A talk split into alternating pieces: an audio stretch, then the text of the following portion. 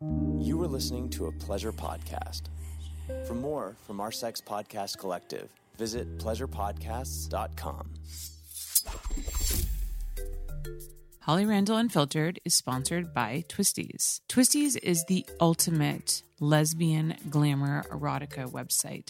It is the website that I have shot for the longest. I have produced some of my best content for them, and they are definitely your go to place for beautifully shot, believable scenes between the hottest industry stars of today. So many of my guests that you've heard on the show, I have shot for Twistys. And so if you want to look up any of my guests' girl girl work, twistys.com is the place to go. Their Twistys treat of the month is the most carefully curated solo scenes and girl girl scenes that showcase the best and the brightest in the porn industry. So make sure that you support my show by supporting my sponsors. And please go and visit twistys.com. Hi, I'm Holly Randall, and welcome to my podcast, Holly Randall Unfiltered. This is a show about sex, the adult industry, and the people in it.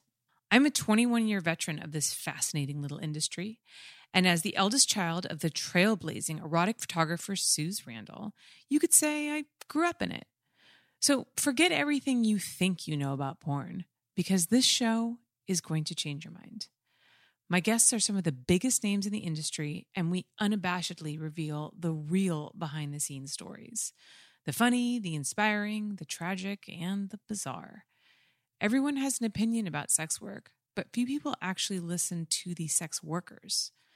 So sit back and prepare yourself for a podcast which is honest, raw, and unfiltered.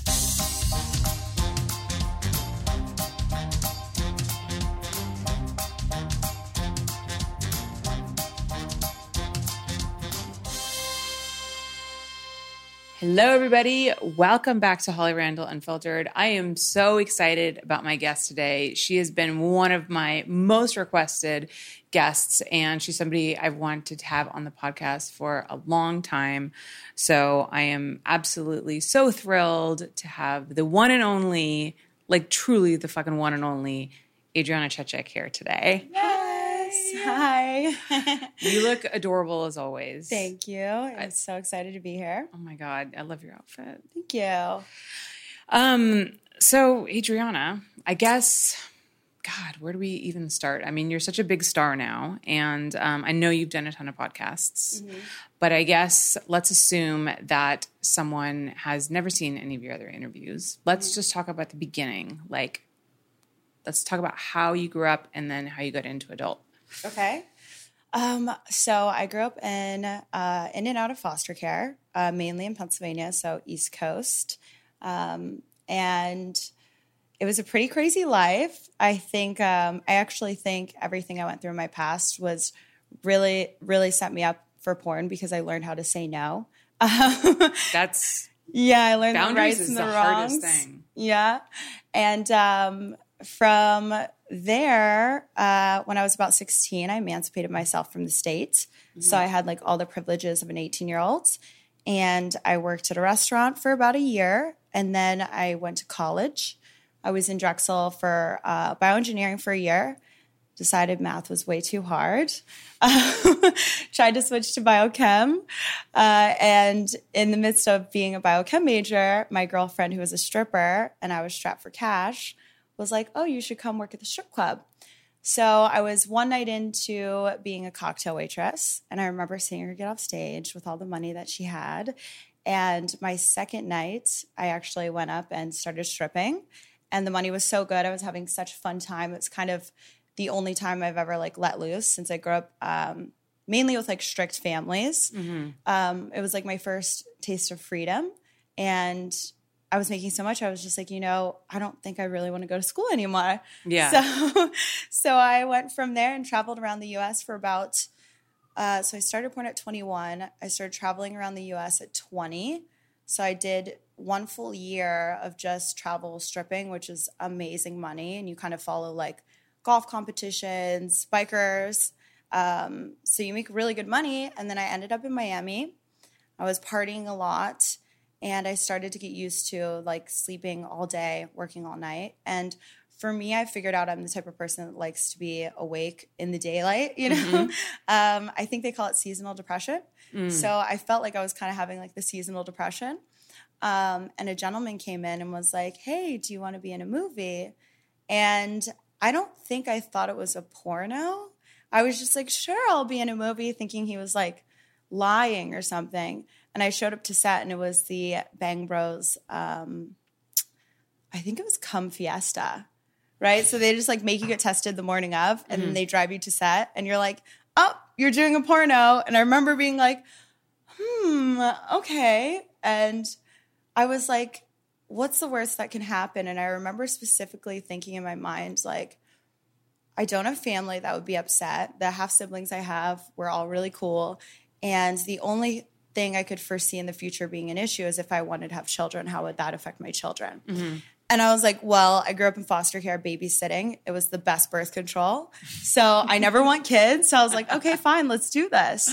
And, um, you know, the rest is history. It was, it was a crazy day. I remember I was so nervous. Uh, the director actually had to stop me and be like, are you okay? Because I was trying to take sex stills, but I was like shaking, shaking. during the sex yeah. stills. And the funniest part is it was a three way, but what I was most nervous about wasn't being filmed. It was if I was going to eat the girl out and be good at it. So like I was like, oh, clearly this is for me if I'm like only worried about the sexual part, like being good at sex. Yeah. Um, and that was that was it. It was like all down, all uphill, uphill from there.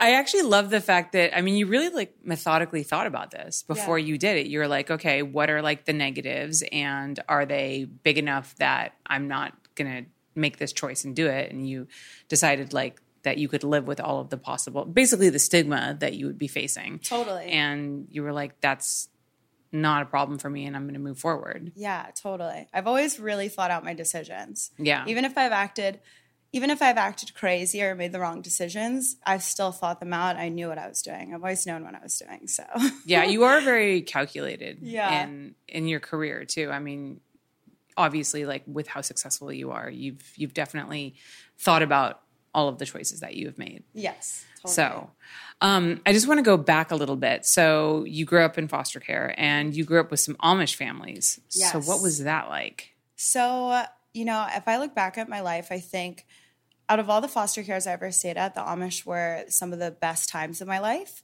Um, so what would happen is you'd stay with the state, and then if you were bad enough during the week, they would send you to stay with Amish people because it was like this program, and you could go work on the farm. And it was supposed to be like bad, like kids didn't want to do it. I would purposely get in trouble midweek towards the end of the week so I could go hang out on the Amish farms because you're outside, mm-hmm. you know. Um, it's a lot different of a community than what people think it is. Mm-hmm. Um, it's very tight knit. Uh, so you really do get to hang out with everyone and talk to everyone. The only difference is there's like a little bit of uh, segregation between the male and the female. Mm-hmm. Um, but the coolest thing was like we got to play badminton and I always joke like I can carry like a ridiculous amount of bales of hay, which are really heavy, but I'm like really good at it. Um, so I really enjoyed it. I mean, some of some of my best memories are like shucking corn, snapping peas, and I really learned a lot of good habits that kind of set me up for the rest of my life. Um, like time management there is really good. Structure, cleanliness, uh, making your bed. Like I always make my bed, tuck your corners in. Um, and ironically, out of all the foster cares I would stay in, uh, Amish people have the best hygiene. Hmm. So they really taught me hygiene because no one else was teaching me how to do my hair, brush my hair, properly brush my teeth, clean myself because they just, here's a shower, here's a bath, here's the supplies, do it. Right. Um, but I think there's a lot of care when you're in that tight knit of a family uh, setting. Mm-hmm. So they really care for you and they teach you, like, okay, this is the proper way to do your hair and all that stuff. So I learned a lot of really good tools.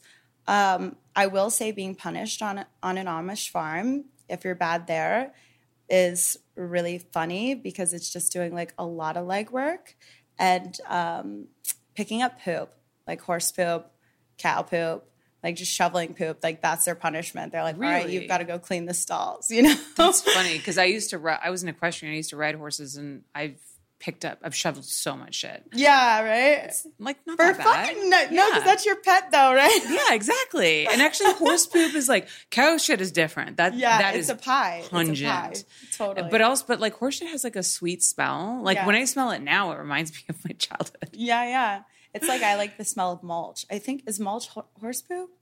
Um, I know it's like rotting vegetation. I don't know if horse poop because I mean horse poop it's, is like, mixed in or compost. something. Yeah, it might be. Because I like the smell of mulch and stuff. So Yeah, I mean horses are vegetarians, right? So what they poop out is in a way rot like better. rotting vegetation. So Yeah. there, I yeah, I think there could be like a similarity there. Yeah, yeah, That's so interesting. yeah. It was it was really cool. I'm really good at braiding my hair. Yeah. I have short hair, but I'm really good at braiding long hair. yeah, that's cool. And you've always been like very organized and very clean. That's like Mm-hmm. I I love that about you. Um I know that like you're very like your house is like really beautiful and well decorated Yeah. and you're very um you're very structured. So you feel like you learned a lot of that from the Amish. Totally. I actually, so I just hired an assistant and he keeps putting my dishes away. And I had to yell at him because I was like, I know this seems crazy, but you have to wipe the spoons and the forks off before you put them away because I hate spots. Mm-hmm. And I was like thinking about it and I was talking to him and I was like, oh, I know exactly where this this mannerism came from because when I was younger, you have to wipe all the spoons and silverware off before you put it away. So now, if I see like any spots in my silverware, I freak out. I'm a little, little crazy. Well, you also have that thing about um, brushing your teeth, right? And people who spit and like don't wipe down the basin and don't wipe down the faucet. Absolutely, absolutely. I remember you saying that. Yes, that's like my number one pet peeve right there. It's crazy. I you know I can I can relate.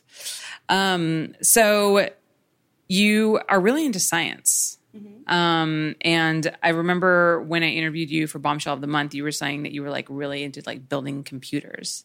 So it seems to me every time I talk to you, you're on some new thing. You're like doing some new. You're you have some new challenge ahead of you. You have something new that you're learning. Um, where does that come from? Do you think? Um, I think I'm just very curious. I think I, I really love to learn. Like that's, I think learning is like the best thing you can do for your brain. Um, also your person, and uh, stagnation is like, you know, it's it's terrible to sit still.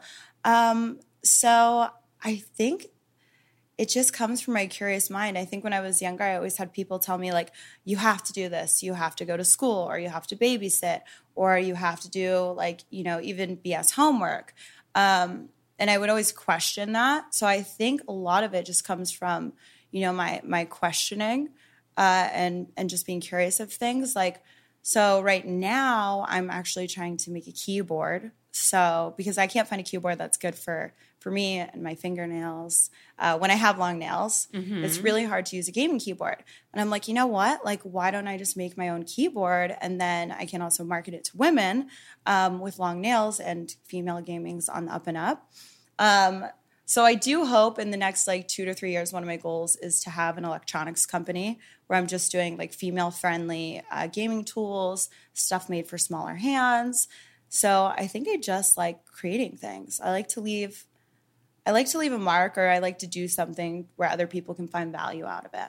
That's that's amazing. I mean, that's something that you know is is needed. I mean, I don't game, but I could see how there would be a market for that. Yeah. And nobody ever considers like gaming and like that women might need something that like is physically structured a little bit differently. Totally. Just like looking at mouses, if you're a female and you're, say you're a competitive female, like a gaming mouse is probably like, it's like this big, right? Mm-hmm. And you have to be able to click all the side buttons. So most women I know that are gamers use these huge mouses for competition. And I'm like, why is there no small, like tiny mouse that still has the same quality? And I think it's just like, I don't know if it's like no one's jumped in on it or the gaming community, but I do find it like extremely wild. But I think, you know, we're in such a good time right now where women are kind of like, we're breaking into all types of roles, all types of industries. Um, and I think a lot of women in the gaming community were shunned before to where they felt like they couldn't do these things. Um, so I think it's like a great time. I'm like, Yeah. it's the best time to do all this awesome stuff. That's so interesting. I I believe it too. Yeah. Adriana's electronics. Yes, I right, com- I right. see it. I see it coming. Right. I want to do um I want to make my own PC. So I have my computer is called the Nasty Box. So I plan on I plan on um having a few that I can sell a year so you can buy my box. That's so clever. I love that. right. That is so great. So let's jump back um, into porn, of course. Mm-hmm. Um, so tell me about your first scene. Ooh, okay. Well, that was the Cum Fiesta with the girl. Right. Um, I think it was it was me, a girl named Chloe who's not in the industry anymore, and I think his name's Juan Largo. Um, like I said, I was like super nervous because I had to eat her out, and you know, one of the things I specifically remember is I just remember having to say like a password and flashing my tits because for that scene they're like, oh, you have to say something for them to like let you in the door, and I remember being like, okay, this is like the cheesiest thing I've ever done. Um, but the most ironic thing is in the moment, I thought I was like such an old like woman and I was like, yeah, I'm this like hot woman porn star. And even though I was nervous, I was like, this is gonna be so great. And then I look back on that and I'm like, whoa, I am like, I am not obviously not a teen, but I'm very young, adolescent looking. Like I look, you can see the fear in my eyes. Yeah. But it's so crazy how like I thought I was like so powerful in that moment. Um, I mean, it felt very powerful, very free, freeing as well. So that was really, really awesome. And then after that scene, I think I booked like 10, 12 more scenes right after that. It was like such a good experience for me. Did you start with an agency or did you just book them independently? I had, okay, I had like a, I think he was like a pimp. I'm not like quite sure. Like I got really lucky because when I started porn, I already had an apartment, I had a car. Um, and this guy was trying to make everybody stay in his house. He had like a house. And then he- I remember specifically like really cute dog, but he wanted everybody you had chores when you stayed there. So you had to pay a thousand dollars and then you had chores and you had to like walk his dog, pick up the poop, do the dishes, vacuum the apartment. And I was like, this is like like the more I looked at it, I was like, this is like a very like kind of like pimping thing. Um, he didn't sleep or do anything dirty with the girls, which is good. Um, but you know, he would always me and him would get into fights because he would always argue with me because he'd be like, "Oh, well, you're too independent. You have to stay here if you have a shoot because I don't trust you're going to show up." And I'm like, "I'm like a I'm like a 20 year old woman. Like, I have a car." And he would try and tell me I couldn't drive the car, and I would get mad at him when we get in fights. And then um, towards the end of my time with him, he actually was like, Well, I think your independence is spreading to the other girls. Because I've always been the person to tell girls, like, no, this is like, this is Yeah. weird. This is like fucked up. Yeah. Like my entire life, I've kind of always gotten in trouble for telling people, like, you see this weird situation, right? Um, but I got really lucky because he was booking everything. And because I was so independent and I was kind of like, this is the things I want, um, he still gave me good rates. Like, I did my first anal, which was seven minutes on camera. And at the time, I got $3,700. Wow. For- no, seven both minutes of of actual anal penetration, right? Not a seven minute scene. No, just seven. Yeah, the, the scene was longer, but it was seven minutes of anal penetration. Okay. Um, and I got $3,700. And That's a good that's a good rate. yeah, yeah. Like after I started doing anal after that, that's when my, late, my rate ro- lowered, you know? Yeah, yeah. Um, but it was like I was still so amazed. So like even though he's kind of dick, I think he was like, I think it's the same way with agents as well. They kind of pick and choose, and I think they can see not necessarily like star power in girls, but I think they can see uh, marketing power in girls.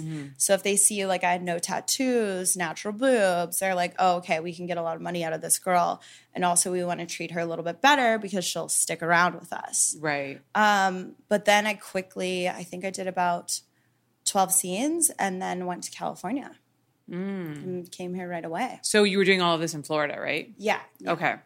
And then so after your first porn scene, how did you feel afterwards? Do you feel like this is definitely the career for me or this wasn't what I expected or I think, you know, it's so crazy because I can't remember like how I felt afterwards besides the simple fact that I got to go to bed at a normal time and wake up at a normal time. Um, and it's crazy because I don't know if I had a drug problem because looking back, I, I won't say I had drug problems. Um, but I think I was just really young and I was a stripper. I was living that life in Miami. Um, but I think the best part about it and what was really cool is after it is I did it sober. Um, the whole day was amazing. I felt everything. I didn't have any like weirdness. Like in, sometimes when you're working in a strip club, you will feel uncomfortable and people turn you down. So it's kind of awkward.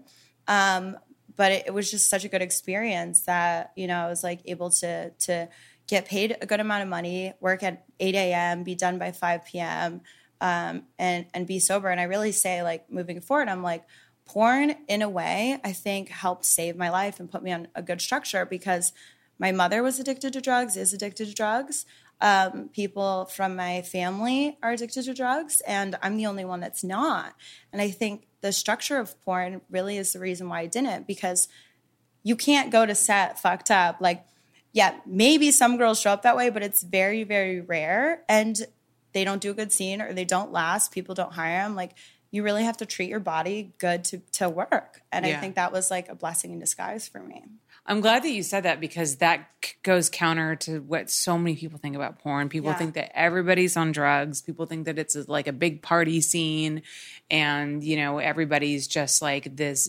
damaged psycho deviant and Yeah. it i try to explain to people it's kind of one of the reasons i started this podcast like dude, it's such a job it's such like a nine to five Yeah, job yeah. like you have to be there on time and you know we have like a shot list of like things i have to hit and Mm-hmm. i have to make sure you know like i generally have like a guide for my client of like all these things i have to do it's not like just people like laying around get and there and like, party yeah. Exactly. And i know some sets are like that i've heard but Yeah. like most sets and definitely like the more prestigious mainstream companies they're they're very structured. Yeah.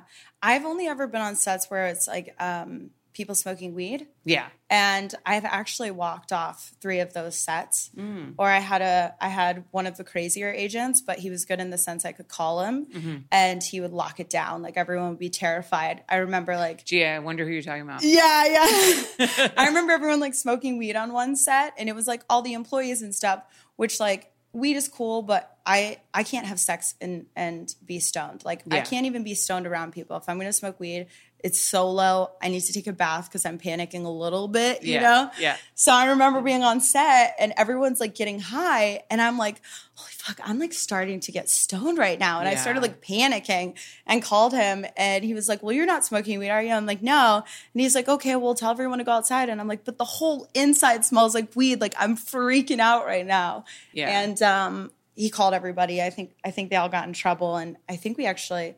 No, we did. We ended up moving locations because it smelled like weed. They were like, okay, well, if we just moved to a different house, will that be okay? I was like, okay. Oh my god. Mm-hmm. Yeah, I've heard a couple of those stories and like I just I don't I mean, I don't smoke weed. Like no one on my set smokes weed. I'm like Yeah. sometimes the models like you know, Yeah, like some it's model California. it is California and there are some models that like to get high before they're seen and like they still do a great job. It's just Yeah. like their lifestyle and I'm just like whatever, just go outside. I'd Yeah. rather you didn't, but you know, I'm not gonna Yeah. argue with you about it. But definitely not like A party. no, it's not a party at all. I was working for okay, so I learned I learned my lesson about this um, specifically because I was working for uh, Girls Gone Wild, and it was my first week in California. We're in Venice Beach at some like crazy house. The house had giant dinosaurs, like a triceratops, and like it was really weird. The guy was like a um, a music producer, so he had a whole band upstairs like practicing, and everybody's downstairs and they're like doing dabs, and I'm like, okay, 21, it's my first week, like, yeah, what's a dab? Let me try a dab. And I remember doing a dab, and then they're like, all right, Adriana, now you get to climb on the triceratops and do a do a solo. And I was like so stoned. I looked at this thing and I was like, what? like freaked out. I remember trying to climb on it. I got on top of it, and then all the guys that were um, doing their like uh, music, their their music, whatever they were doing up there. It was a balcony to where they could look down to all the dinosaurs. And I like look up and they're all like, hey, what's up? And I'm like 21, so stoned. If you've never done a dab, it's the most like concentrated thing you can do of weed. Um, and I looked up and I just started bawling, crying. and I like grabbed all my clothes and I was like, I need to get out of here right now. And I literally got an Uber and ran home. I didn't tell anybody why I left. I was just like, "Ah, I can't be here. And then my agent was like, What was wrong with you? And I was like, I'm still so stoned right now. Like I was like sitting in the bathtub, like he's like, really? I'm like, yeah, I'm stoned. I can't handle this, you know? so I'm like California weed is like a, a whole different thing too.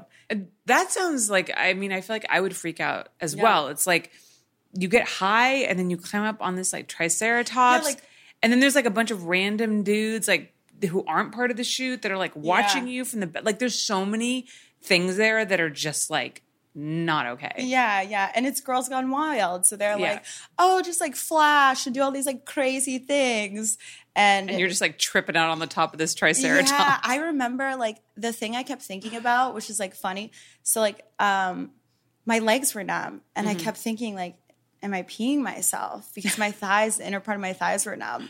So like that's the part I was like really geeking out on because I was like, am I like peeing? And I had to keep like looking down. So and then and then years later I'm a squirter and I would be like, Yeah. woo, you know, totally fine. But at least you knew you were doing that. Yeah, it wasn't yeah. like this. Oh my god, Involuntary weirdness. Yeah. Is that like? Do you have what? Are, do you have any other kind of crazy like set stories? I know you've done like so many scenes. Oh my gosh. Let's see. I mean, there's so honestly, there's like so many bizarre things.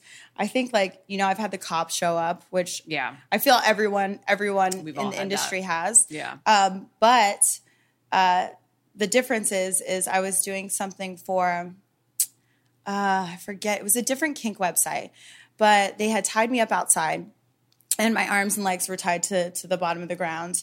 And they were like, scream, right? So I'm like screaming. And um, the neighbors called the cops because they heard a girl screaming bloody murder. So not only did just like a few cops show up, like 30, 40 cops showed up. And then they thought they didn't want to believe the directors and everybody that I wasn't being abused because when they showed up, I was still tied to the grass. right? So then we had to wait like 20 minutes for them to bring female cops. And these female cops were like, okay, I need to talk to you in private. Of course. And they had to take me to like in the cop car privately. And it took me about like, I don't know, I felt like a half an hour of just being like, no, I want to be here. Like, I was booked to be here. This is a part of it. And they were ironically really nice. They were like, okay, can you just like scream? Like, don't scream so loud because your neighbors are really afraid for you, you know? Oh my god. so that was like really, really funny because there were so many of them. And um, I think I got a picture with all the cops. Like afterwards, I was like, "Can I get a photo with you guys?" Like, oh my god. I'm surprised that they let the shoot like continue. yeah, Because every time the really cops weird. show up, they always shut you down. it's like it was like somewhere somewhere like deep deep in california like Okay. i remember i had to drive like two hours so Okay. maybe that's why because they were just like uh, crazy stuff happens here yeah. you know Yeah. Oh It my god, that's crazy. so funny. yeah Um, you've talked openly about um fucking fans. Mm-hmm. Uh, can you tell me about like the first fan that you had sex with and like kind of what your parameters were for that? totally. Um i'm trying to think. Okay so i think the first fan stuff i actually ever did was at raves. Um because i i still go to a lot of raves but i remember being like oh we're gonna play a game where's adriana instead of where's waldo? First fans to find me get a blowjob. Um and this is at the time where like uh, what was what was like really going off. I think Snapchat was really going off, um, and I had all my model releases like digitally. So I remember being like, "Oh, if you can find me, get a free blowjob." And then uh, I had throughout the night, like maybe like six or seven fans came and found me, um, but none of them were brave enough, right? Right. So I finally found a girl fan. And what was the funniest thing about it is she had her boyfriend and she was like, Oh, my boyfriend's here. He loves you. Like, can you just wait? Like, I'm going to go get him and come back. And I think I was running around the rave. And like two hours later, she shows up and she's like, This is my boyfriend. Like, you've got to suck his dick. And my first actual like fan blowjob or fan experience was with a, a, a couple, and me and her both gave a blowjob and filmed it at the rave. And I remember it got put on some like rave outlet, like uh, uh, we think Adriana Adriana Chechik was spotted sucking off a fan, and it's just like the back of mine and her head, just like going like this. Oh my god. it was really great for my Snapchat too. Um, So I bet people wait, and you had electronic model releases? yeah, yeah. So I'd be So like, did, like, yeah, I'd be like, here's a free blowjob if you sign this, and then um, This is what I love about you. Like this dirty side of you where you're Yeah. like, I'm gonna give a free blowjob to like the first like fan that I find, but also like I'm organized Yeah. and coherent enough to be like, oh, you have to sign a model release. Like it's like that business side. You know what I mean? I love that. well, That's so I funny. also so. I, I always I always vouch for this because people even within porn, uh, some girls wouldn't want to work with me, or they would be like, "Oh, you're too crazy. You do you do unprotected stuff." But ironically, is like uh, even some of those scenes I've released publicly because I love like flavored condoms Mm-hmm. um, and glow in the dark condoms and stuff like that. So I'm like, ironically, like I'm also being safe. And then I've always carried around OraQuicks. I don't know if mm-hmm. you know what those mm. are. So you can get OraQuicks at like CVS and stuff like that. It's a 99% effective STD test. oh wow. And you just like swab the inside of somebody's mouth and then you wait like 10 minutes and it'll give you the results. So, because like I've hooked up with girl fans and Yeah. stuff. Um, and I'm like, here, hold on. Can I just like swab you real quick? Yeah. quick. Um, so it's really funny because people think I'm like super crazy and dirty, but I am within bounds, you know? Yeah. Within really good limits. I feel like you're really great with branding and your image. Yeah. But then you also have this very business side to you, which is like, here's an STD test. Yeah. Here's a model release. Like, let's actually, you know, this is a transactional thing. Totally. That's and so cool. I had, you know, also like I've always protected myself because I never want anybody to try and make me take back the content. Right. You know, Yeah, you're yeah, like, yeah. and I feel like, um, you know, if you throw if you throw a model release in somebody's face, it causes them to double think, okay, do I really want to be filmed or not? Right. um, so they know it's legit. But I will say one of my like funniest fan experiences was probably my blow bang. Mm-hmm. I had gotten a bunch of guys to do a fan blow bang. Um, you know, I was like, I'll give you like a flashlight photo. You know, if you just want to come come do it, and I'll pay for your test. And I had, I think, seventeen guys. Uh, three of them were virgins, and some of them flew all from different states to California to shoot this. And it was so wild because um, not only they were, were they really really good, like they put me on they put me on a, a spinning stool, and they were like spinning me around, like fucking my face and everything like that. And it was so good. Like at the end of it, um, I was like, wow, that's so good. And at the time, I had a boyfriend and an assistant, and I was like, whoa, this was so good. We we filmed 58 minutes nonstop. Everyone came on time. And then my boyfriend at the time turns to me and he's like, mm, I gave everyone a Viagra. I was like, ah, he was like, I wanted to make sure you had a good day, you know? but it- it's ironic because I find that fans sometimes are better than male performers because, um, especially when it comes to like multiple guys and having to come on time, because they're so excited. Yeah. They really want to try hard. Yeah. And then um, they don't have that kind of jaded, jaded mentality. Like, um, you know, I, I love our male performers, but to get them all to come when you want them to come, if you're doing like multiple pop shots, is really fucking hard. Yeah. You know, some of them's like, oh, I need two minutes in the corner. Yeah. So I find the fans are great because if they see another guy come on you, they're like, oh, I'm done. And then, Yeah. you know, come on you. So it's like perfect. It is a weird like chain reaction, isn't Yeah, it? It's yeah. like one guy comes, like I've talked to people about bukkake, like bukkake scenes like this, and it's like a weird, like one guy comes and then like all the rest of them, like Yeah. it's like- yeah, it's really bizarre. Yeah, and then it's like the worst if somebody's got to take their like two minutes to themselves. Yeah. You know, you're like, oh, everything was perfect. I you know. And then you have to sit there with all this cum on your face, and you and it's starting to get cold and like Yeah. maybe dry on your face, and you're like, "Come the fuck on, dude!" Yeah, and then yeah. like you're not in the moment anymore. exactly, exactly. I was just telling, um, uh, I was streaming and I was telling people about the girl who drowned in the bukkake, and I was like, that's probably because they left her in it for too long. Wait a minute. Wait a minute. What what is the story? Okay, so in 2017, there was a girl who drowned in the bukkake. Like drowned, like died. She did. She did in Japan. It was. It's like a wild story because like talk about you know going out with a bang. Literally, Yeah. You know, she um had I think it was like thirty guys come on her, but she was like gargling the cum for so long because they want it in her mouth that the director is like, oh well, we think she was gargling it for so long, and then she started to choke, and we thought it was a part of the show, and then no one wanted to go and Give her like the Heimlich. Yeah, like eventually one of one of the guys went and he was like, I scooped out. There's like a quote where he's like, I scooped out as much as I could and then tried to give her uh, CPR, but by then it was too late. And I'm just like, whoa, like I'm like, maybe if they all could have came on time, it never would have happened, you know? That is fucking bananas.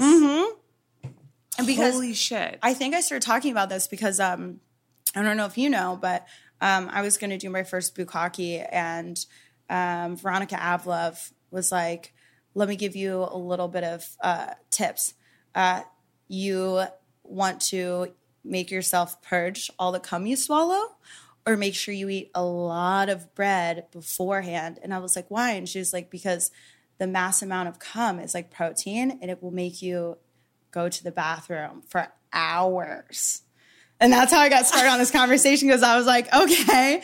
But I was talking to other girls and they all said that too. Like, and I come to think about it, I swallowed 25 loads one time and then I did have kind of like the runs for the rest of the day. And I'm like, bro, like you guys have no idea like the the funny stuff that happens after porn because of all the things you're putting your body through. yeah. You know, and it's it's so funny. It is it is a lot on your body. Yeah, it's it's you're an athlete, you're a sexual Yeah. athlete. That's exactly that's so exactly true. I say that all the time. That's that's what I that's what I like to call myself. I'm like Yeah. I'm a sexual athlete. Yeah. Dude, I mean very few people can do what you do. yeah. I think we all know that. all right, guys, we're going to take a quick commercial break. When we come back, we're going to talk a little bit more about Adriana's career and we're going to talk about the end of her career. Is Adriana going to stop doing porn? Hang tight. We'll be right back. We all know Adam and Eve is the one stop shop for everything sexy. And now, with my code HOLLY, you can get any one item for 50% off, plus 10 free gifts. And you'll even get free shipping. So spice up your sex life at adamandeve.com, but only if you use code HOLLY.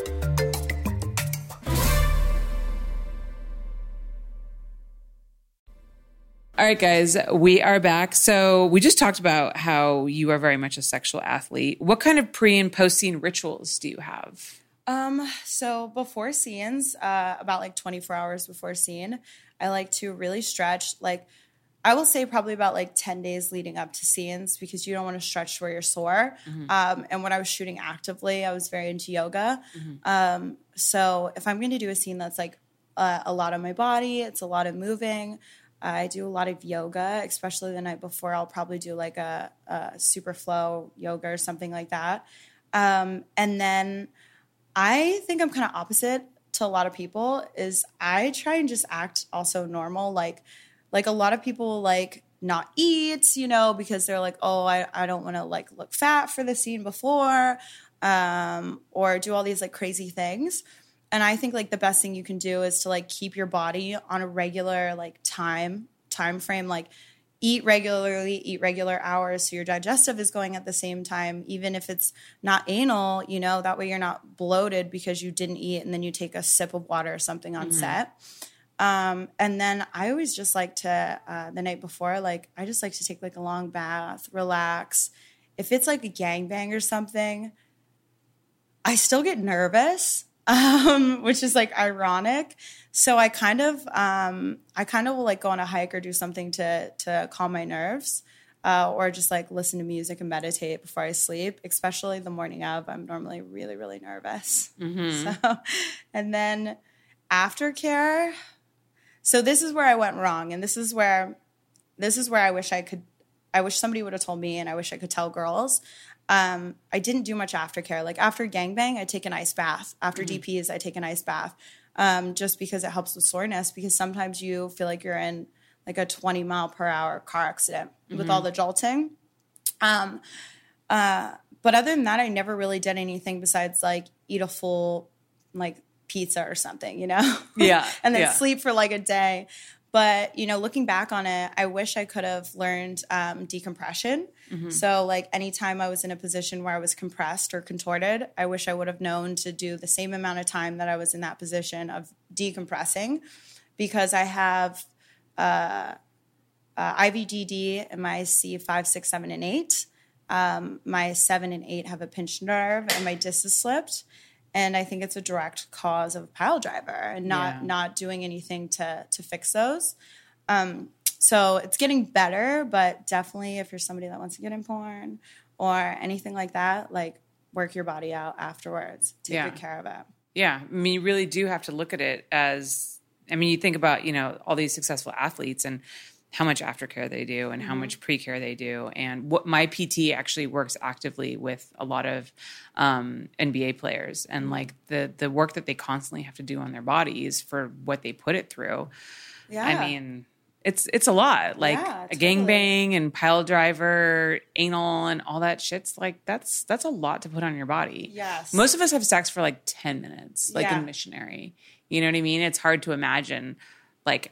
And it, when I film you guys, you know, and if we're doing like a 30, 40 minute scene, I'm always like, how the fuck are they like, how do they keep going? Like, aren't you tired? like, I'm tired and I'm filming this. Yeah, It's just so much. Totally, totally. It's crazy. It's insane. It's wild. I, I've done I've done like a four hour gangbang before. And I look back at those times and I, I loved it, but I look back and I'm like, holy fuck, like that's wild. Were there no breaks? um, you know, I think I had like some mild breaks, but I You think, must have taken a break because you got to like change the card in the camera. uh, like mild Right? breaks and like getting water and stuff like Yeah. that. But you know, for the most time, like they would be still like fucking me. You know, I'd just be Yeah. like getting water while someone's doing something. Yeah. Um, I think I think because I talked to girls like later on in my career, um, and then I've had some other girls work with me and Darko, and they've been like, "Are you like exhausted?" I'm exhausted right now because you know if you have a good model or you like working with somebody, you kind of have a synergy where you just like let it flow, and like especially with Darko and stuff, um, we just didn't stop because it was so good. Yeah. So I think I think I'm a little different because when I start talking to other girls, they're like, "Oh, I never filmed that long because I'd just be having fun and we'd be Yeah. filming like great stuff." So Yeah. they kind of just keep filming it, like, "Okay, if you want to keep going, keep going," you know? Yeah.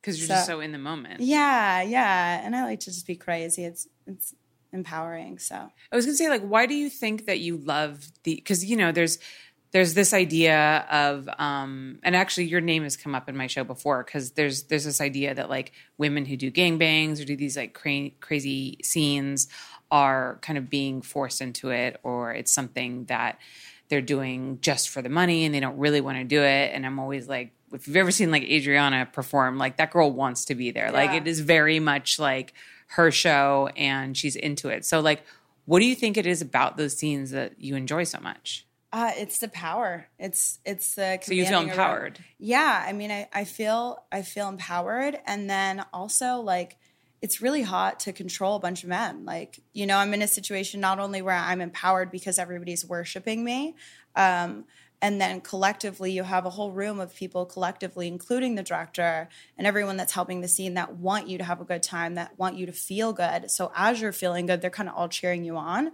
um, but i just like kind of commanding guys. Like I like yelling at them, to be honest. Like some of my favorite things to do in a gangbang is if there's a guy standing behind jerking off, I'll turn around and yell at him and be like, "My elbow and arm is free right here," you know. and I'm like yelling at them to fuck random parts of me. So I always think that's like one of the best things. And then um, I think it also just goes along with like I like to push my limits. And my favorite thing is to put people in a room where they think they're going to push my limits and then have them be the one that's like, oh Yeah. my God, I'm dead tired. Right. You know, like it's actually towards after I've done a few gangbangs, it would actually be hard to book book gangbangs. It was hard to book them for me because a lot of guys would be like, yo, Adriana's like crazy. This is going to be a harder day. Yeah. You know, like, yeah, it's going to be funner, but it's going to be harder because of it to where we would struggle booking talent for them. Because So- they like can't keep up with you. Yes, That's exactly. fucking- that's so exactly. funny. I love that. I think I'm like I think I turn into like a monster. That's why I have the the brat nats brat nasty alter ego Yeah. because I think in gangbangs and situations like that, brat nasty comes out where she's just like this bratty sex machine that's like give me the nastiest stuff you can do and do it how I want you to do it. You know? Yeah. I love that. yeah. Why do you think that? I mean, you do these gangbangs and you feel so empowered, and then you have so many people who who look at this from an outsider's perspective and think that you're assume that you're being degraded. Why do you think people like default look at it that way? Um, I think because people only see what they want to see, right? Like, like it's the same thing. Like, it's the same thing how you look at situations. If you look back at a situation in your life right? And you look back at it from a place of like sadness or anger, you're going to actually see that situation as something being more more aggressive or something bad versus if you look back at it in in a happy way you're going to feel happiness towards that memory. Mm-hmm. So I think like people look at some of the porn that I've done and instead of actually paying attention to my body and the words that I say, they're paying attention to just a person getting demolished mm-hmm. instead of like actually seeing me, Adriana, the actual performer, mm-hmm. commanding the room. Um, and I think it's just so outlandish for people. It's something that they couldn't put themselves doing. They can't picture being that type of way. That um, I don't think they really have the understanding of how freeing it is. I don't think, yeah. you know, for them to, for people to go and be naked in public, they think like, oh my God, embarrassment. Because they've never even allowed their brain to be open up to the idea of, of how that could be empowering or how that could be something that's freeing, you know? Because they don't celebrate their bodies. Yeah, exactly, exactly. Yeah. I, I definitely think that people look at everything we i think we all do we look at everything through the lens of our own experience right mm-hmm. so i think people look at you and they one always places themselves in that position mm-hmm. like could, how like this is how i would feel if i did it because i carry with me the stigma of sex, whatever shame I experienced around it growing up, whatever totally. I was taught, whatever I was told. And then that's what I bring to my experience viewing this. Mm-hmm. And because I would feel that way, she must feel that way. Totally. And I think people like forget one of the things that I think we as human beings just do in general is that we forget that like other people think and feel differently than we do. Exactly. Everyone's experience is different. Yeah. And I think it's really ironic because uh, some of my biggest fans and the most people that that praise me for my gangbangs are women. Mm. Like I have the most amount of women tell me like I love this scene. I did this because you did it. I tried something crazy because I saw you do it. Um, so it's really ironic. And that just goes to show how much more a woman is paying attention to the body language.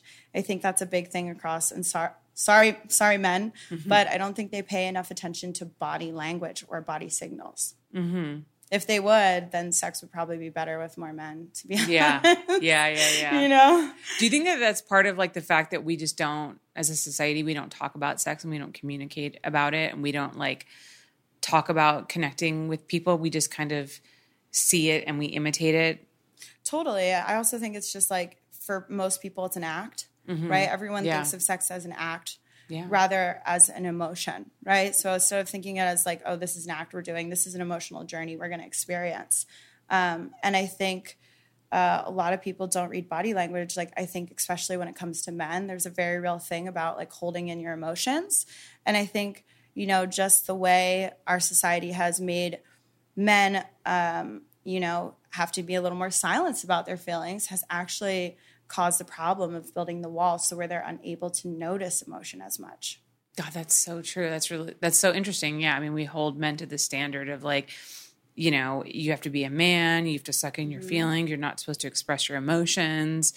And yeah, I mean, obviously that would create this kind of yeah. barrier. Yeah, by doing that, by having them, if you limit your own emotions, you're going to stop seeing other people's emotions, right? Because the way you yeah. think carries on to how you see other people. Yeah, that's so interesting. Mm-hmm. Um, so, with all your experience in the adult industry, what is is there anything that you wish you had done differently? Is there anything that you know now that you wish you had known getting in? Um, uh, there's two two big things I would have done differently. Um, well, well, two things I wish I wish I could have known and stuff. Um, the first thing is, you know, I wish I would have thought more on not how the actions are going to impact my future um, and how people are going to view me for it, but how the emotions are going to impact my connection with others. Mm. So I often think like as a CEO, you you sometimes sacrifice hanging out with your kids um, I worry, one of my biggest fears uh, that I'm trying to get over is um, did I sacrifice my uh, emotional connection with people to do some of these first or to have true intimate passion with people for this type of career? Mm. Um, because while I've experienced passion on camera and had very, very beautiful intimate moments, um, Adriana's gotten so big that it's a little hard to connect with anybody on my personal level now. Like, yeah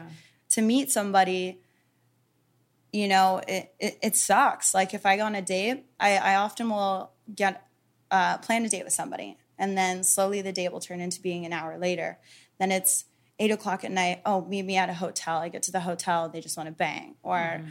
you know, it, it's it's taken a lot of a lot of. Um, I guess a lot of intimacy from me. Like people don't give me the respect of giving that giving me the treat a woman how she should be treated moments. So that kind of sucks. Um, I'm hoping I'll get it. I have a fear, but you know, maybe as I grow and change um, and get older, I'll find somebody to do those things with. And then um, if I could take anything back in my career, it'd be the public actions that I did that weren't for companies. Mm-hmm. So, for instance, I squirted on an escalator. Mm-hmm. While that did a lot for my brand in the sense of making me catapult, and people were like, wow, this is crazy what I realize now is those moments are actually hindering me from um, average society wanting to work with me because they only see see me in that light. Mm-hmm. Um, they also hinder me in a sense where you know people think to do those type of things you're a partier, you're on drugs.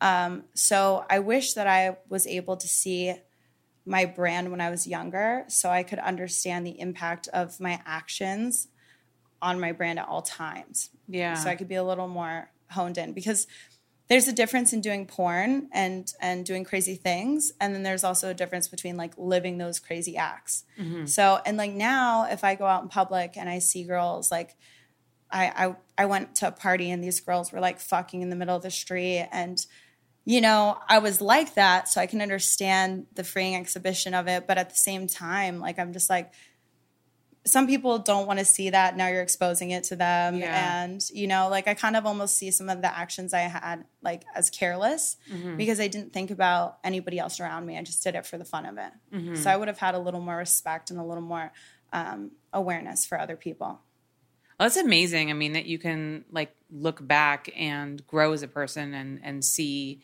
like how you know you would do things differently now not yeah. everybody does that yeah you know what I mean? Because I didn't see that I was making a brand at the time. Yeah. Right? Like if I could have seen the power that Adriana as a brand has, I would have been like, oh shit, like you can't act like that. But I was yeah. just so in the moment, you know, living yeah. for me, which is great. I had great times, but um, it's it's a little bit of a hindrance now. It's kind of one of those unfortunate things that you see like with today, especially with technology and cell phones and stuff. I think about you know, when I was young and I was in my early 20s and I was in college and all the stupid fucking shit that I did. And, mm-hmm. um, you know, all of the things that I would never do now. But we didn't have cell phones around. I de- and I definitely wasn't like, you know, a performer or a star. I didn't have the eye of the world on me. Yeah. And so I could do all of these stupid things. I can grow and learn from them and they don't haunt me. But these days with technology, it's like everything that you do is online forever. And especially for yeah. you, like, you were, you know, a growing brand and you were a star and you had all these people watching you. So you had to go through all of this and learn all of these lessons in like the eye of the public. And that's going to yeah. be really tough. And I also wonder, um, I know, like, I know the actions I did in scenes and the, and the type of porn I did was for me, mm-hmm. but I wonder, I wonder if, and I see a lot of my uh, actions off camera, my, a lot of my behavior wasn't for wasn't because of me. It was more of the hype of Adriana. Like I go out to a party and everyone's like, "Oh, Adriana's here. It's gonna be fucking wild." Mm-hmm. And then I'm getting naked on a table because Adriana takes over the moment and it's like, "Oh, well, everyone says it, and I'm getting cheered on." You know, where where I'm like, "Dang, did I do that because I wanted to, or I did that because the ego that was built behind Adriana?" Yeah. So, you know, and I think, I think there's this weird, especially today, there's this weird like let's go viral thing, uh, which I kind of hate because I think a lot of people are trying to go viral for the wrong the wrong re- reasons, um, and it's creating this like really weird type of you know revolving media that that's that's not doing anything good for anybody besides yeah. just being crazy. Um, so I think I definitely contribute to to some of that ugh, during my career. yeah, I mean that that's. It sounds like you've really gone through like a huge growth in like personal growth period lately. Mm-hmm. I know that you mentioned um, before that you kind of like withdrew a lot from like your friends and from work and stuff, and then you found out that you had a, a hormone imbalance, right? Mm-hmm. That you got treated, and now you feel very much yourself. Can you tell us about that time period a little bit?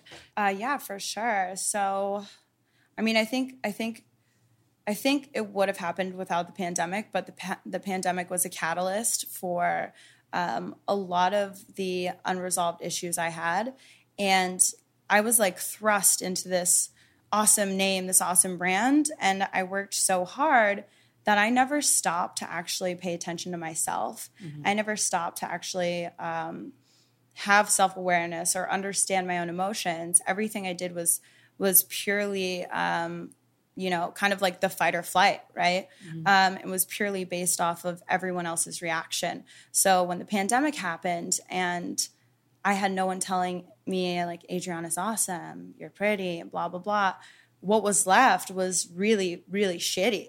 um, uh, it sucked. It sucked to be in my head for about a year, year and a half because I had to realize, like, fuck, my inner monologue is so mean, so aggressive, um, and and has no idea how to love herself. And um, through all of that, it was it was so negative. I had to just read a lot of books. Um, you know, I started reading a lot of self help books. I started writing down everything I could. Like anytime I had a negative emotion, I would write it down to figure out like where can I trace this back to in my life? Where did this start? And um, uh, I got I got really lucky that uh, I also went to a doctor at the same time just to check my hormones because I had a psychiatrist who was trying to tell me I had dissociative disorder and possibly multiple personalities, but she was also taking like four grand a month from me. Mm-hmm. And I started to feel like, wow, I'm paying a lot of money and I'm starting to believe I have all these problems. Um, but I don't think these are my issues. I think I have no idea how to uh, do time management because I grew up in foster care um, and then went to college. And then from college, I had an agent who structured my life. Mm-hmm. Um, and now I have no one cheering me on. I have no one structuring me. Like, what's my real issues? I don't love myself, and um, I have no idea how to live time time management wise. I have no idea how to function as a, as an adult, um, and I have uh, a lot of like random things going on with my body. And I, then I turned thirty, so I went to the doctor, and he was like, "Oh, well, you have hypothyroidism. So I have really low thyroid."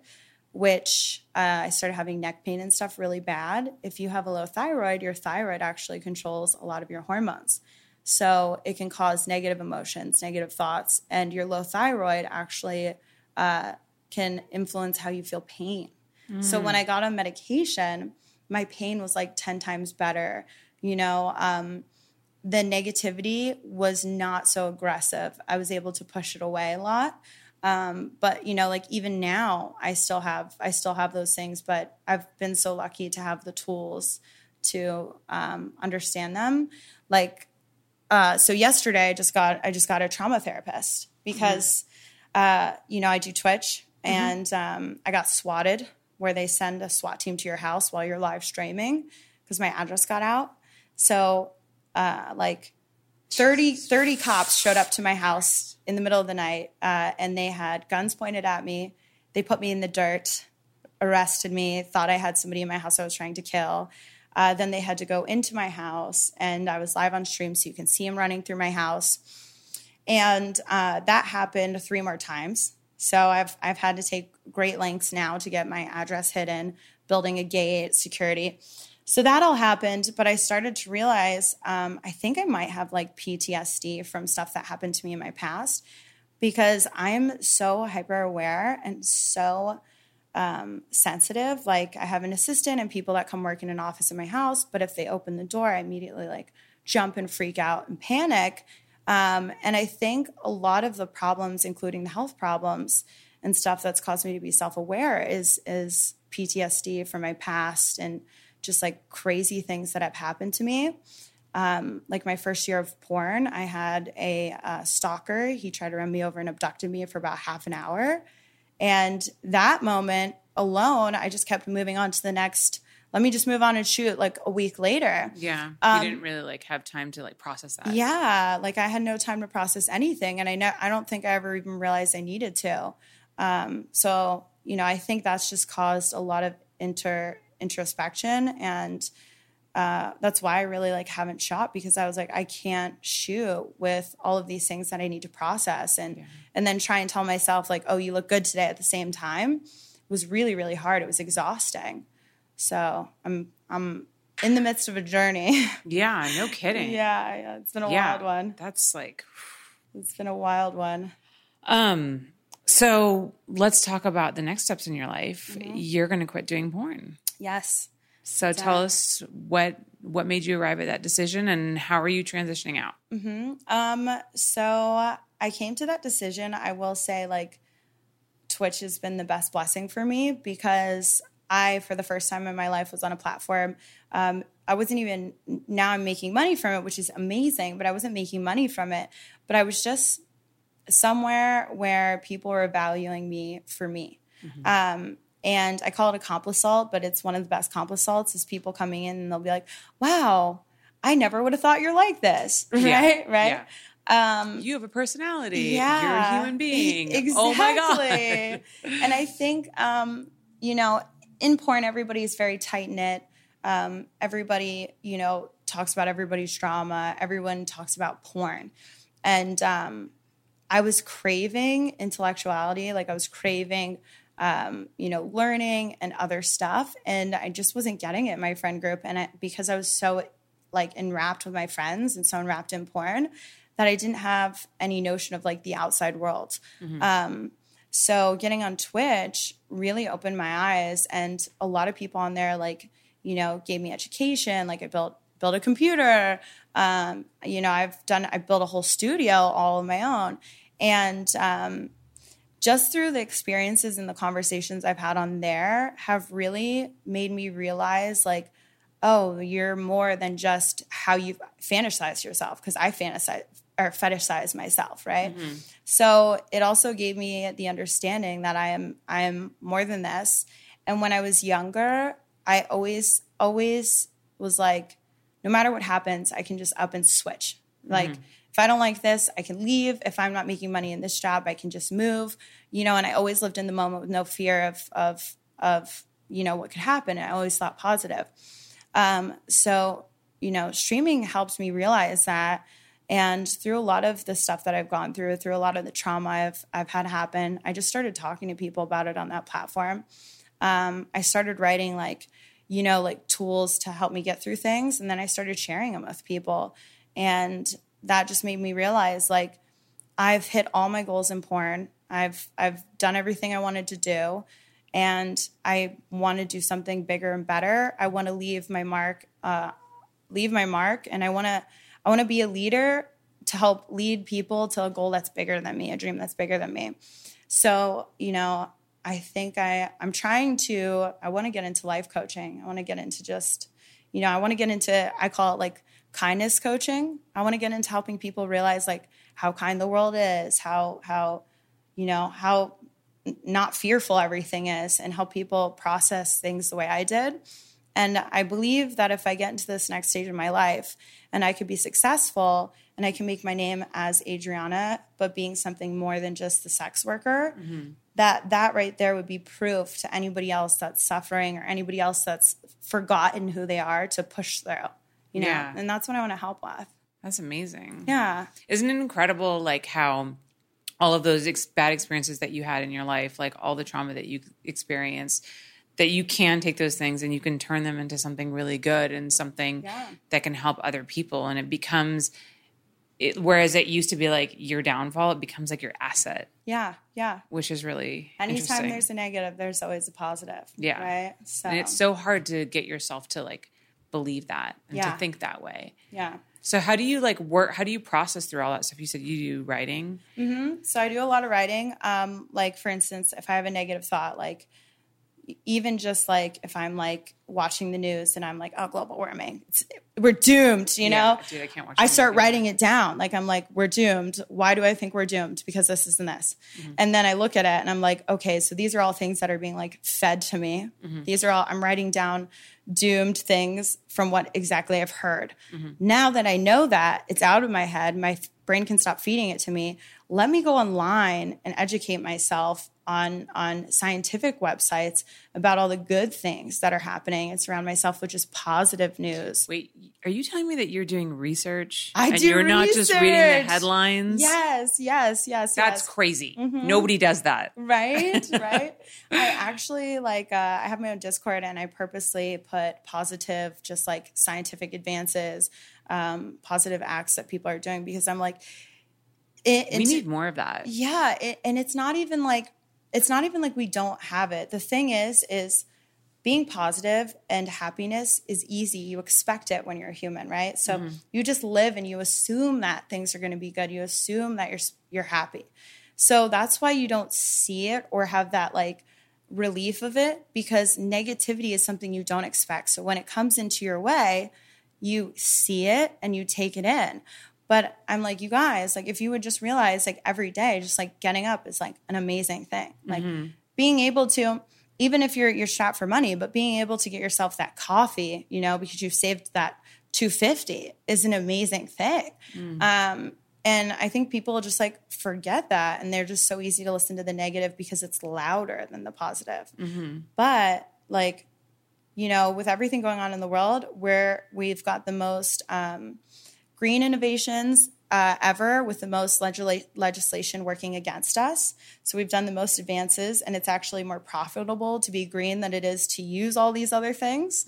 Um, you know, we have the most science, uh, most science uh, advances in medicine right now.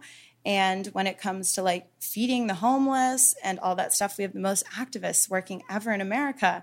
And I'm like, why are so many of you listening to this like fear in your own brain? Because if you keep listening to that, it's going to make you lazy. It's going to make you not want to do things. Yeah. And it's really weird. And it's kind of like, it's a bad way to live, to live in fears. I can't imagine it, you know? Yeah, but it's also like what the media feeds us all the time. Because what is the two things that sells? Sex and fear. Yep.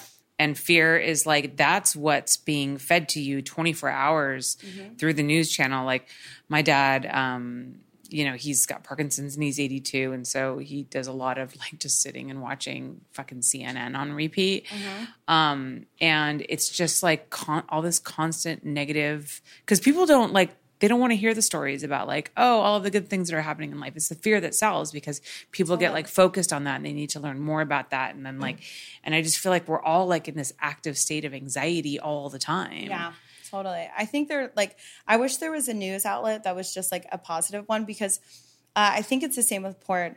So, like, everyone wants brother and stepsister stuff, right? Yeah. So, we create brother and stepsister stuff. And then more people want brother and stepsister stuff. Like, you watch news and it gives you bad stuff. And then you want to watch more bad stuff.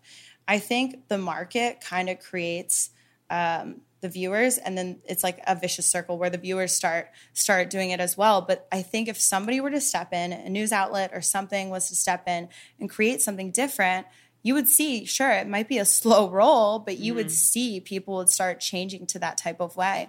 Because after all the politics that just happened what is cnn and all these websites now doing? They're talking about global warming in the worst way mm-hmm. right? So now they're making people afraid to try to to be better. They're making people, oh shit, well the planet's already doomed, right? If I talk about any global warming, well we're already doomed. There's nothing we can do to fix it.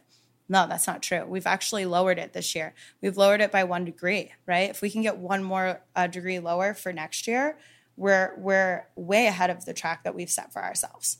So I'm like, you're just allowing like they're basically they're basically fear mongering you from from being better and, and doing better because then you're kind of stuck on this this wheel, you know? And I don't want to say like consumption wheel because people start being like, oh, you're crazy and woke. But it really is. You're stuck on this same consumption wheel and fear mongering situation. Yeah, I know it's so true. I mean, we're we're our society is so much about consumption, and I'm totally guilty of it too. Yeah. Like I'm I'm bad about that, and I've been trying to to be better. It's funny because I saw this um, article uh, that somebody posted on Instagram about how like 90% of the plankton has disappeared in the Atlantic Ocean, like it's gone, and I like went to a full blown panic attack. I mean, I've been seeing global, you know, global warming news everywhere, but I don't know, it was that specifically and I spent like two days like totally freaked out. Yeah. But you know what I did? I started. uh, This is like a small change, but I feel like it's a good one. I found this company that does these laundry sheets that's Mm-hmm. like detergent and it's just like little sheets like this called like eco something. And so instead of getting those big Tide bottles with all the plastic, Yeah. you get these little sheets and you put and I bought them and I put them in the laundry machine and they fucking work great. Yeah. And they come in a little cardboard thing like this big and it's See? recyclable and they're like they don't have any uh, parabens or any of the bad stuff for you. Which is so and better. it's not like bad for the environment and just the packaging alone. Like if you think of all the plastic that we consume constantly, we don't think about it. Yeah. Totally. and but even like just that like little thing like even like the fact that i gave you a plastic water bottle like i should you know not have that like or i should have liquid death which comes in a which comes in a recyclable can Right. joanna send me more liquid death anymore i ran out but just like little changes like that um But that's what it is. That's what people don't understand is they think like, oh, it's never going to change. But like one small step, one small change makes huge changes. Everyone made a small change, it would be a big change. Mm-hmm. Yeah. And that's what people don't understand. They rather like give up instead of just like attempt to do something, you know? Yeah. I think either we fully discredit the whole global warming thing, which we Mm-hmm. know that some people do. They're like, it doesn't exist. It's a hoax. Or yeah, it does. It feels so hopeless. Like, well, fuck it. Yeah. Like I can't even imagine to like begin to try to do something about it because it just looks like nothing we do is going to change anything. Yeah. That's Which so is like true. they're not listening to science. No. like those are the people that are not listening to science. But science doesn't sell. Yeah. Fear sells. so true.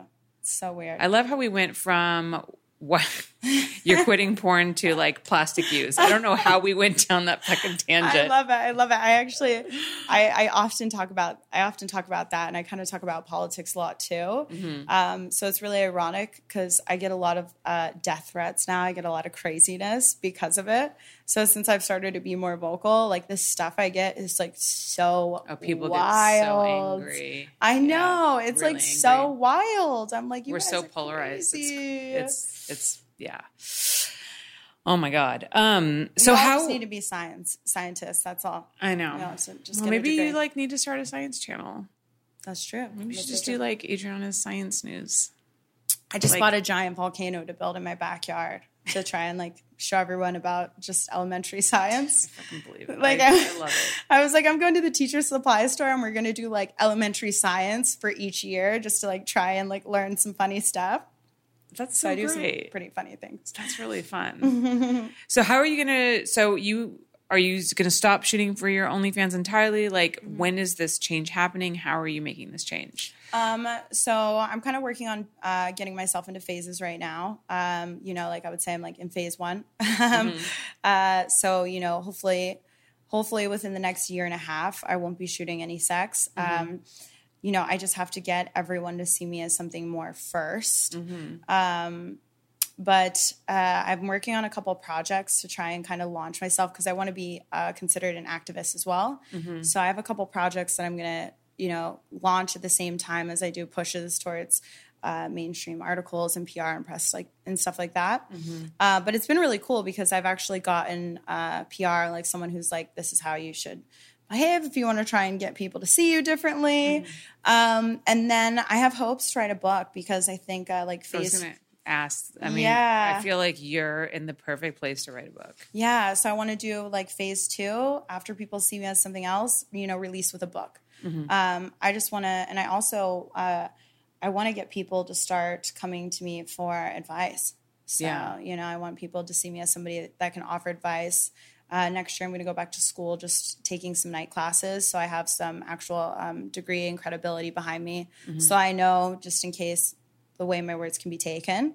Um, Yeah. You know, so I don't hurt anybody uh, while I do these things. But yeah, It's kind of interesting. It's, I, I mean, I experience this all the time when you're trying to convey a message. The way you say it is really important, and it's it's hard to say it in the right way. Yeah. Because also too, like you know, I mean, you look at some of these celebrities that you know do all these PR stuff. Like they have media training, and I actually got a little bit of media training when I did my Playboy TV show, um, and that was somewhat helpful. But otherwise, like we don't, especially like sex workers and someone Yeah. like you who becomes as big as you do, you get zero media training, and it's just like thrust into the public eye and just like sit, you know what I mean. And there's Yeah. a certain way to convey your ideas, and it takes like a little bit of finessing, and it's it's it's hard. it is. I've gotten firsthand uh, understanding the words I say and how they can be seen, you know? Yeah. And so, Yeah, absolutely. Um, okay, so I have just three questions for my Patreon members that I want to ask you. Um, Dave W says, uh, he said, I would like to ask Adrienne about her relationship with food. You have a perfect figure. Um, I assume you're on a calorie restricted diet. Do you ever find yourself staring longingly at food that you would like to eat, but you can't eat because it would change your figure? If you weren't in this industry, would you eat more? um, so that's kind of funny. So um, I have a thyroid problem. So my thyroid's really slow. So I gain weight. I'm actually the heaviest I've ever been. Um, but I would say before my brain was just so set on like, oh, I've got to look this way that I never looked at food as something like uh, pleasurable. I just looked at it for for sustenance. Mm-hmm. Um, I'm trying to love myself as I am. I'm not trying to even lose weight. I'm not worrying about my weight. So if I see food and I want to eat it, I eat it. Mm-hmm. you know. Um, so you know, right now I'm kind of just like enjoying myself, and I eat a lot of food. A yeah. lot of food. food is like. It's so good. It's That's so the good. problem. But like with a thyroid problem, I'm I'm only doing around um, probably 1100 calories naturally because I I doing anal and stuff for years. Naturally, you just like don't eat a lot. you mm-hmm. eat one mm-hmm. time a day. Mm-hmm. Um, so it's ironic because I'm like the heaviest I've ever been, and I'm actually still like not even eating as much because my thyroid and. Mm-hmm when my hormones or my thyroid like dose needs to be upped, I can tell I'll gain like five pounds like that. So it's like it's wild. It's wild. Wow. I'm like all the women out there with hypo or all the people out there, like I get it. I yeah. get it. It's terrible. It's, yeah. It's My grandmother had it actually. Yeah, I think it's something I'm always gonna have to worry about. I think yeah. the weight and the hair loss and stuff is something you kind of always just have to manage but at least you know. Yeah. You know what I mean? And you're taking steps to combat it. So yeah. that's that's great. I, Having I, that knowledge. Yeah, my hair started falling out really bad and I just got I got to the point where I was like stressing about it and it was falling out more. So then I just bought a bunch of wigs and I was like if it falls out, we're just gonna wig it up and we're fine, you know. and then it started growing back, ironically. So, so like you do you like remove the stress by getting the yeah, wig? Yeah, yeah, totally. I love that. Um, Howard Garcia says, I would like to know what is it with Twitch and the girls in the adult industry? Why do you keep getting banned when other girls do more scandalous shit and they get away with it? Well, um, uh, the difference is is the type of camaraderie we bring to the platform. Um, it's not what we do on the platform; it's what our viewers bring to the platform because of our actions. Mm-hmm. So, yeah, I may do something that another girl can do on that platform, but she's not going to have people be over sexualized. She's not going to have um, people clip that and put it on other websites with the Twitch logo underneath. Mm-hmm. So, you know, uh, Twitch is entitled to doing what they want with their brand. They're entitled to, you know, taking care of it however they want. And, you know, I've gotten banned a few times for doing stuff other girls do, but that's just the way of the world. And I should know better myself looking back on it. I should know better.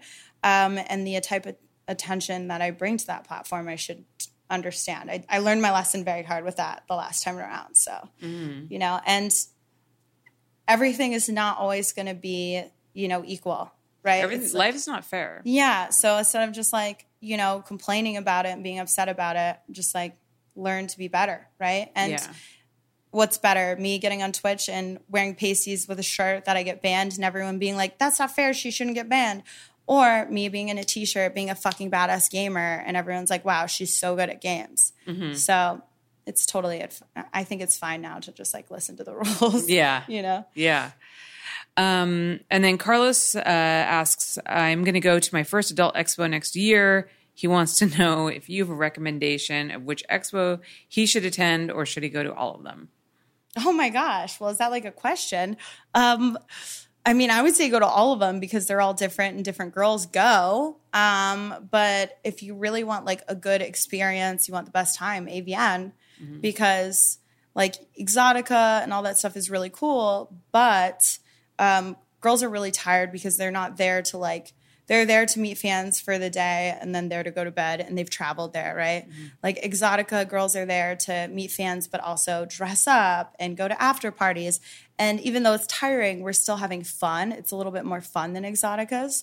Um, and you can commingle with them more. Like you see a girl walking around the hotel, like, and you can talk to her versus Exotica's like convention, and that's it. So. So you're talking about AVN versus exotic. Yeah, yeah. I think AVN's like the best one. You're like, I mean, I mean, one year, thank God I have like the best fans. Uh, one year I drank so much I blacked out, and I guess I started crying because I couldn't find my room. And I was like, I can't find my room.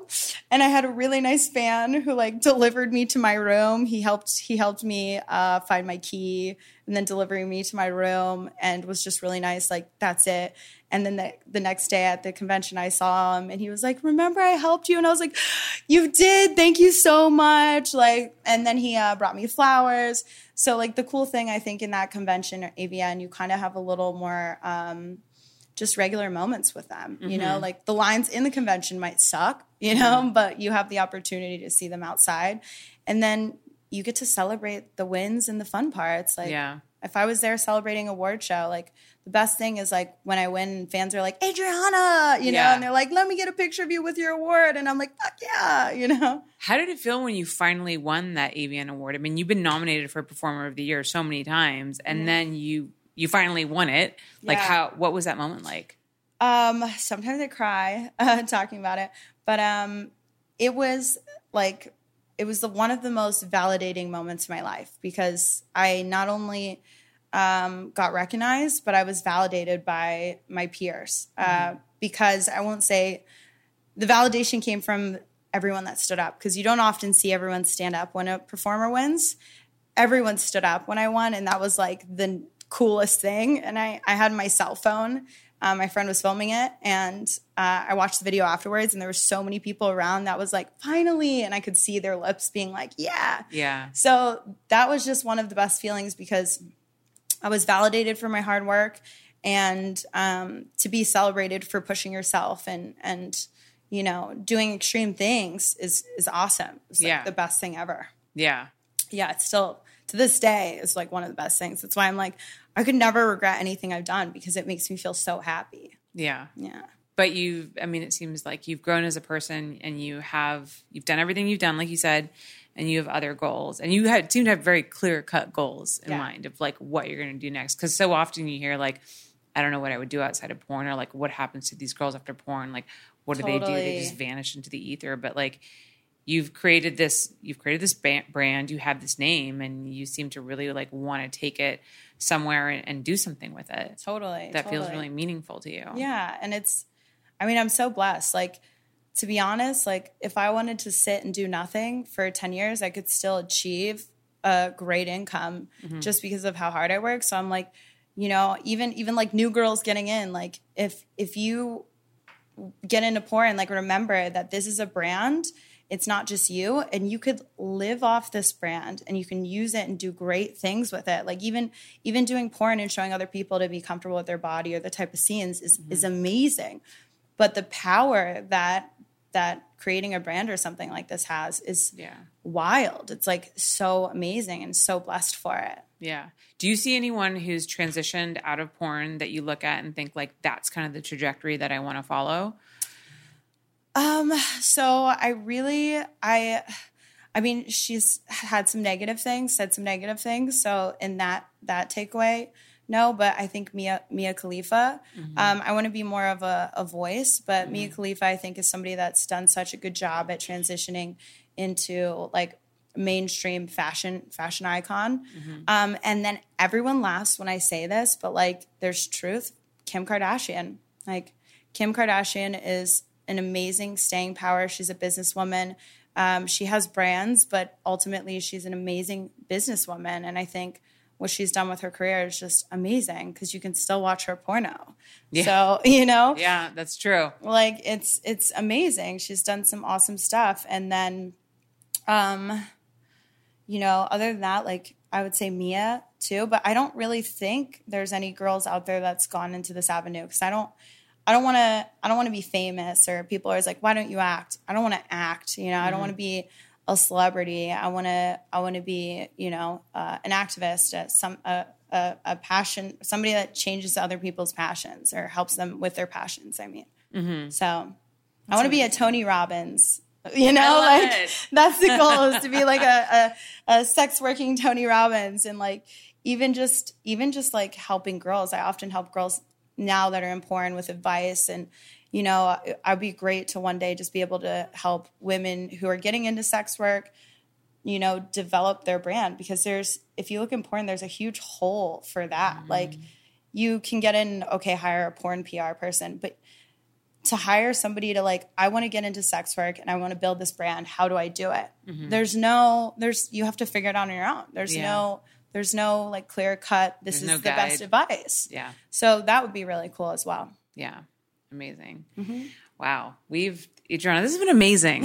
You're like, I mean, I always knew you were an amazing person, but I never got the opportunity to sit down with you and like, I'm like so fucking impressed by you right Thank now. you. And like Thank your you so growth and like your self awareness. And it's just like, it's just really inspiring. Thank you. So- thank you for having me on. Thank you for Thank you for asking you. me good questions too. I love welcome. that. You're welcome. Well, I mean, you know, I try to like always get to the person behind, you know, the porn persona, Mm-hmm. and not everybody necessarily wants to reveal that. But you seem to be in a place where like you really like want to be authentic to who you really are, and like you're in that self discovery mode, and that's always a really scary but exciting place to be, and it's really cool to watch other people go through that because I think we all are trying to find like our authentic self and try to find our place in this world. And so when you see other people being open about that and then being able to achieve that, I just feel like that's just it's something that we all love to see. Yeah. So Thank you.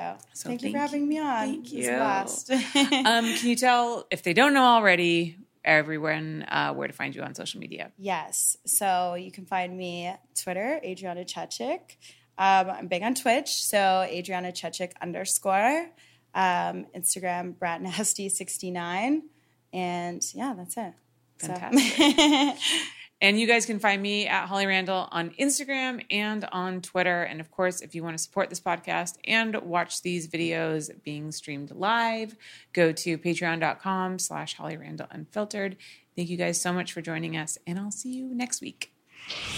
Thank you so much for listening. If you love my show and want to support it, I ask that you take the time to rate and review my podcast. Now, if you're not sure how to do that, you can go to ratethispodcast.com slash HRU and you'll automatically be directed to the various podcast apps your device supports and then be led to the place where you can rate my show.